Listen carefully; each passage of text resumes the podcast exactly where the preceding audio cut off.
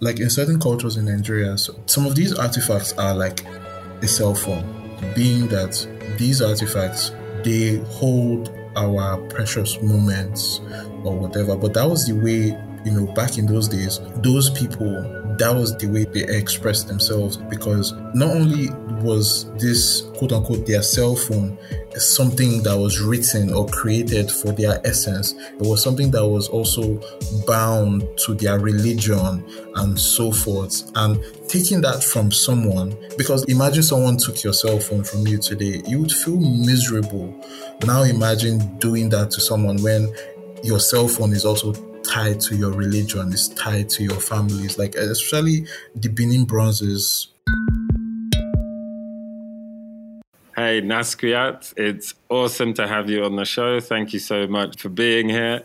First of all, that name, it's a question we like to start the show with. I'd love to know what is the meaning behind your artist's name, and then we'll also find out the meaning and the reason behind your real name is. Okay, first and foremost, my real name is Inatimi Nathus. My surname, nobody really knows the meaning of it. I think it might stem from something colonial, but like my name in Inatimi, that's more like the one that God won't leave, something like that, something along those lines. You know, me finding the name Nazquiat. Okay, back in school, because eh, like secondary schools, uni, people would call me by my surname, and they would shorten it to Nas you know. So that was how the Nas part was there, and you know, like me finding art and really finding a lot of inspiration in Jean Michel Basquiat. What I really take from him is not his style, but is his courage in you know in a way whereby he's able to like depict how do I say the confidence to find his own style and to not care about how it looked. Because you, you, can imagine like early 90s late 80s you know him moving around from gallery to gallery trying to get people to like buy into his work. Because his work isn't the kind of work that the average person would look at and be like oh my god this is the most beautiful thing i've ever seen. So i feel like there's a lot of balls to like find your own style find your own confidence in what you do and then you know go with it. And that was what i was looking for in my life because like at that time i had already started like a lot of self-doubt in me you know? And me taking on that name was pretty much kind of reminding myself that i can be who i want to be. I can find the courage to say what i want to say in any medium in which i choose. So that was pretty much it thanks for sharing that it seems like you've found a style and even an output, a format through NFTs. You've recently come to light for many people through your NFTs and through what they're telling, the stories they're telling. So let's start with those. Maybe you can tell yeah. us about your NFT journey. Oh, yeah. My NFT journey is funny because NFTs are something that they kept on coming, like before the boom in 2021 since like 2017 i kept on hearing about nfts and the idea of it was something so interesting to me that i wanted to do it. But the first time i actually said okay i will do it that was when the pandemic first hit. And back then yeah to mint just one item maybe you could spend maybe something between like $200 to like $400 and I was just I saw that I saw that financial you know block in front of me because like pandemic is going on nobody's making a lot of money and I'm like do I really want to spend all this money just on one item and then I don't know if I'm going to sell or not you know once again I pushed it to the back burner and I focused on other things I was doing then I got this very beautiful job, remote job, and I was like, you know, enjoying myself, you know. Then that company started losing some clients. They were having a bad year and they had to let go of some people. And I was one of those people they had to let go. And there I was again looking at NFTs I'm seeing the boom now because I've been looking at this thing for like a couple years now and I'm seeing it like grow in its popularity. And I was like, you know what, fuck it, let me just do it now. You know, I borrowed some money from my sister. I told her that I'll pay you back, which I did. And, you know, here we are today. So, what are these NFTs? How did you decide on the subject matter and the creation of them? Oh, a lot of times it's from my life experiences, things that inspire me. Like one of the, the most beautiful things about like my NFT journey was around the time that I finally took the name Nasky and I said, okay, this is going to be my artist name. Yeah. I did like a tribute piece to Jean-Michel Basquiat and that was the first piece that sold. So that was actually like really beautiful. And that was one thing too, because I couldn't afford to, you know, pay the minting fee. I went on a different platform called Mintable where you could sell for free. And I started putting up some of my older works there. And then I made this new work in tribute to Jean Michel. And then boom, that sold. But funny thing was that like three days after I got hacked and I lost all that money. which you know that was uh, the proof of concept for me that I felt like okay this is something I can do because I told myself that okay I wasn't going to spend that money until I know I can sell something. I did the first sale on Mintable. When I finally made that sale and I got hacked, I then you know borrowed money from my sister and told her that okay no I can sell give me some money I will sell, I will pay you back. That was actually how the events went. I just forgot all about that for a second. Back to my work is like just a bunch of things that what's it called that inspire me, whether like from life experiences, things that inspire me and you know, things I feel. I'm actually very drawn to like my photography right this moment because photography is kind of peaceful for me. I don't know. It's just where I find some peace. But like digital art is like where I began. That's what I've been doing for a really long time. Even before I could make sales, it's just something I do. I make like a design or something and I, I print it out and give it to my friends for like a birthday or something, you know, stuff like that. I've always been doing that even before the NFT stuff. That's really cool to hear. I think photography for me has always been therapeutic. It's great as a hobby and it's a great combination with being able to bring some of those elements into other works as well. And what are the stories behind the pieces that you've been creating?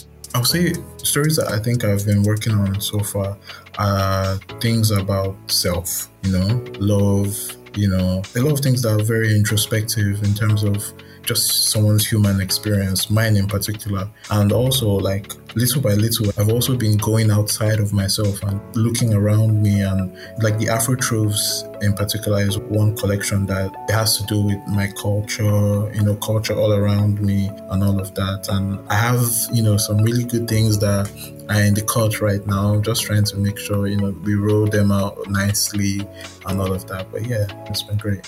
And the pieces themselves, the objects that you're featuring there, what are the objects? Tell us about the artifacts. So this is the thing. Upon starting my NFT career, made a couple first sales, and I was actually like really thrilled. And I was like, I really wanted to do something great. And I was searching for inspiration all around me, but I wasn't really getting anything that was really hitting me that I was like, okay, I was going to go through with this one. I said, you know what?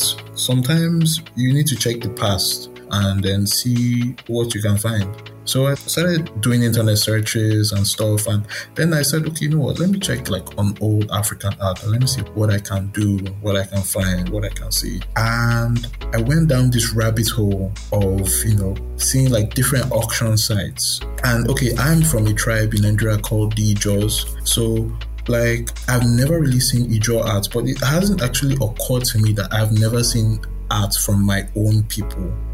But like upon going down this rabbit hole, looking through numerous auction sites and all of that, and like catalogs of like other auctions that have happened in the past, I started seeing stuff from my culture that I've never seen before. And this was actually like very depressing for me at first glance. But like somehow, as I kept on finding all these things, I just kept on saving a lot of the photos I was seeing. I just kept on saving them.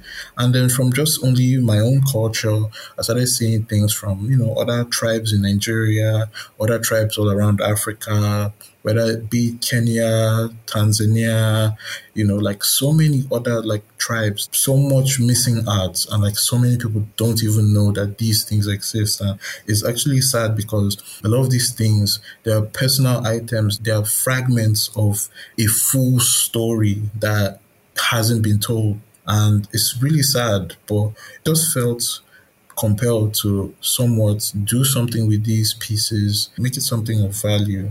And that's how the collection Afrotroves became. So you said they're personal artifacts, and what were they specifically, mm. and what uses did they have? What human stories did they have?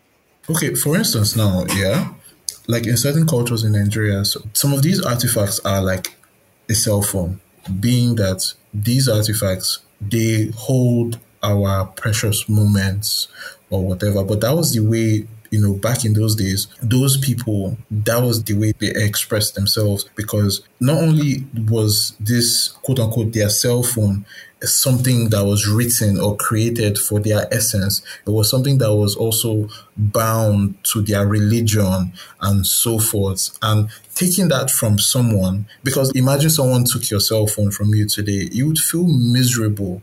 Now imagine doing that to someone when your cell phone is also tied to your religion, it's tied to your families. Like especially the Benin bronzes, a lot of those pieces were on the walls of the palace. And they told the story of how this kingdom began. And with each generation that passed, more plates were added to those walls. But those things were just ripped off those walls and scattered all around the world, you know. And it's sad because as they are, they've lost their meaning, they've lost their power. And even if they do bring them back, they don't have that as strong a connection to the people who are there today because they haven't had a chance to build upon those figures. It's like a foundation. It's only of value when some is built upon. Let me put it that way. You only get to see this beautiful skyscraper once people have built upon that foundation. I think that's one of the things that is done to us. And I feel having a way to revive these pieces in culture, in bringing them into like not just, and this is one thing I was very particular about it. I don't know if these pieces will ever come back to Africa but like I want them to be able to live somewhere because it's fine. Okay, there are some that we might be able to see now on the internet, but there are some that are probably living in someone's living room or their library or something, and we're never going to see those. Those are in private collections and all of that, you know. And it's something that having this back in the world and having young people be able to see and be able to interact with these pieces even more is a win for me, I feel. And what was your process of researching these pieces and how were some of them taken? You mentioned private collections. Were they also in museums? Do you know where they were taken? Not exactly. I don't really know, but I was able to look through catalogs in terms of like, okay, this is what we are auctioning tonight. You get like those catalogs that were probably handed out to people who came for the event, and you know they photographed them and those catalogs, you know, those were some of the things I was able to look through and find some of these pieces that, oh, wow, these are pieces that, you know, I wasn't able to see who bought them, where they are. You know, some of them were in France, some of them were in Germany, you know. Have you managed to talk to any of the buyers of your own art with the pieces? Have you had any personal conversations with them? Oh, no, no, no. Nobody has reached out to me. Nobody has talked to me. But I think that would be something that would be quite interesting to hear their own perspective on all of that. Mm-hmm, mm-hmm. Yeah, it'd be interesting to find out how people relate also to the art. How many collections of NFTs have you got out, and how has that been over time, and what's in the works now? Hmm, I think so far I've had, I say, between 10 to 15 different collections. I have a decent amount of things are really put out there. Uh, to be honest, I actually like hold myself back from putting so much stuff out there because I kind of want to give people time to breathe. I don't want to just keep on like dropping stuff consistently, you know, and I'm trying to like be more selective in what I put out. I don't want to put out everything I make, but just trying to give out like the best quality of stuff I think possible. Great. What's next in the works with your NFTs? What's the next collection or the next couple? Well, I'm actually thinking about dropping a sequel to the Afrotroves collection. I think because one, one of the nice things I did with the initial Afrotroves collection was I involved different artists and their contributions were very, very needed. And that was the whole goal behind the project. It was about like finding a way to get other people involved. And back then, when I had dropped the project, not as many Nigerian artists were in the NFT space. And that was my own way of trying to like bring them into the NFT space. I got them involved and they got paid and they were able to also launch their careers in the NFT space, you know, both men and women. It was a very beautiful thing. I was, I was trying to get some more artists from around Africa, but like unfortunately, some people weren't able to deliver with deadlines and stuff. But I feel it would be really nice to really get more people involved because one of the things that we tried to do was subtly try and capture different elements of different cultures. Like from where the artifact was from, we tried to capture different elements of those cultures very subtly, nothing too loudly, just very subtly because we might be misinterpreting stuff. So we don't want to offend anyone. So we go for like a right amount of stuff, but things that were more closer to our cultures, we were able to do a whole lot more with those. I feel like it would be nice to really get like more African artists involved, and I think that would be a beautiful collaboration, honestly. Mm, for sure. Have you got any advice for artists getting into the market right now and trying to learn, combine their art, bring what they've been doing in traditional art forms maybe into the NFT space? Oh yes, yes, yes, yes. When I first started creating art, mostly because like I sucked at school, and I was looking for a way to tell myself I was good at something. I just kept on being drawn back to things within the creative fields and all of that. And I remember like upon graduating university, I made this huge collection. It was called Grief. And I remember trying to talk to different artists in the traditional art space, trying to talk to those artists and trying to talk to a couple curators and stuff. And nobody was really interested in taking on digital art in their spaces at that time. This was like in 2015, 2014, 2015. Nobody was interested in it. So I kind of put that on the back burner for a really long while. And I feel because there's so much bureaucracy and you have to know this person, know that person. It's a nice way for someone to start their art careers. The NFT space is a really nice way for you to build your brand, start your art career, and from there you can be able to take it. You know, the sky is the limit. You can go anywhere you want to go from there. How did that journey look for you of going into first of all traditional art and digital art, and then moving into the NFT space? Where did you begin? It started from traditional art, but it quickly went into digital art. It was just digital art I was making just for fun, just to express myself. And then, you know, I got offered to start doing more things towards a design perspective in terms of like party posters or logos and, you know, stuff like that. Then social media boom came along and social media posts and all of that. Like that was how this whole thing began. I've always had my hand in different places, photography, motion graphics, you know, stuff like that. I've always had my hand in different places. But the thing about it is that we all know that the advertising industry is one that can be very draining. And what really pushed me into coming back to art was mostly because like I had felt really drained and it felt like the thing I loved doing wasn't mine anymore. It was someone else's. Because when you are working in advertising space, you're not telling your story, you're telling someone else's story. You're telling a brand story. So it's none of your preferences or whatever are being put at the forefront. It's all about the customer, you know. It's all about their story, making sure they are communicating to their own customer base. That's what it's all about. So for me, I felt so many years of that had kind of drained me emotionally because this was something I did for fun.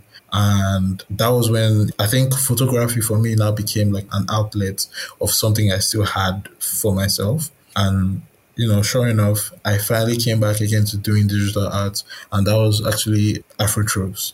You mentioned photography. That's something you keep doing. Do you ever go back to traditional art? Is that something you keep exploring as well? Oh no, no, I don't know. I think I'll be really bad at it right now. you know, you have to sharpen your sword, you know. But yeah, maybe who knows? Maybe it's something I'd go back to. But yeah, there was a small stint of graffiti, being a graffiti artist. Maybe that's something I'll go yeah. back to. I don't know.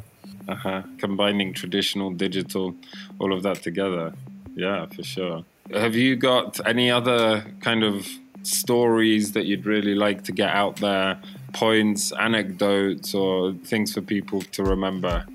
Only thing I can say is like just try. A lot of times we have our dreams, our goals, you know, all these things that we would like to accomplish, but sometimes we are holding back and telling ourselves that, oh, I need to get this first, I need to do this. You know, we are building walls or we are building this checklist before we start to do the things we want to do. The only thing I can tell people is like bro, just try. Like that's all you have to do. It don't have to be perfect the first time you do it. Like just try. That's all you need to do, man.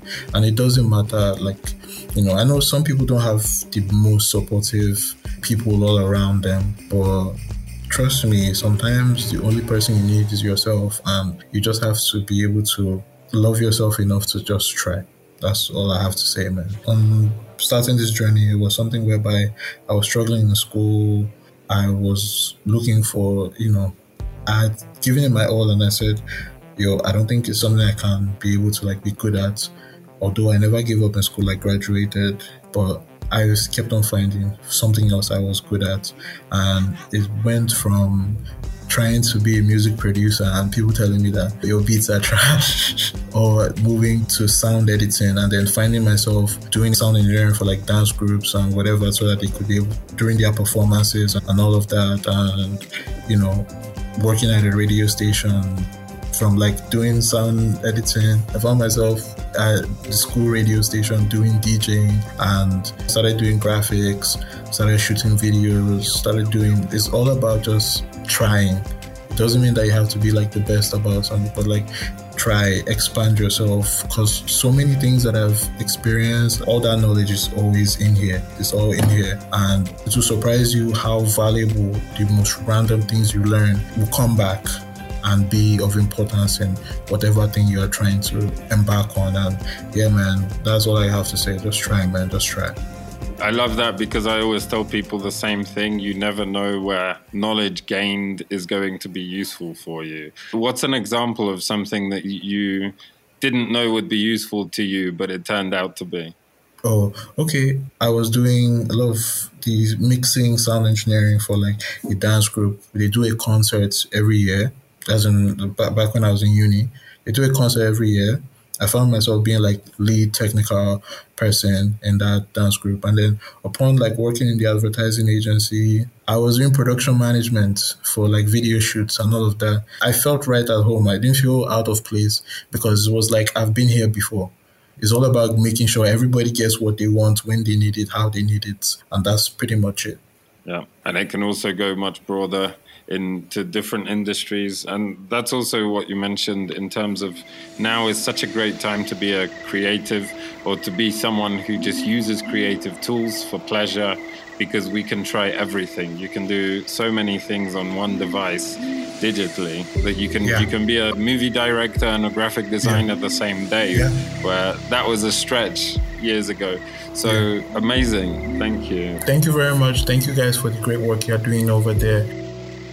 If you have any ideas for episodes we should do, people we should host on the show, please let us know. We're really, really interested in hearing your thoughts. And if you've made it this far, a review would mean so much to us as well on whichever platform you're listening to us on, or even a recommendation to one of your friends or through a tweet. We hope to get these stories out there to more people. I'm Adrian Jankowiak. This episode was edited by David Kingori with music by Ngalah and Mercy Barno. Thank you for tuning in to Afrika Design.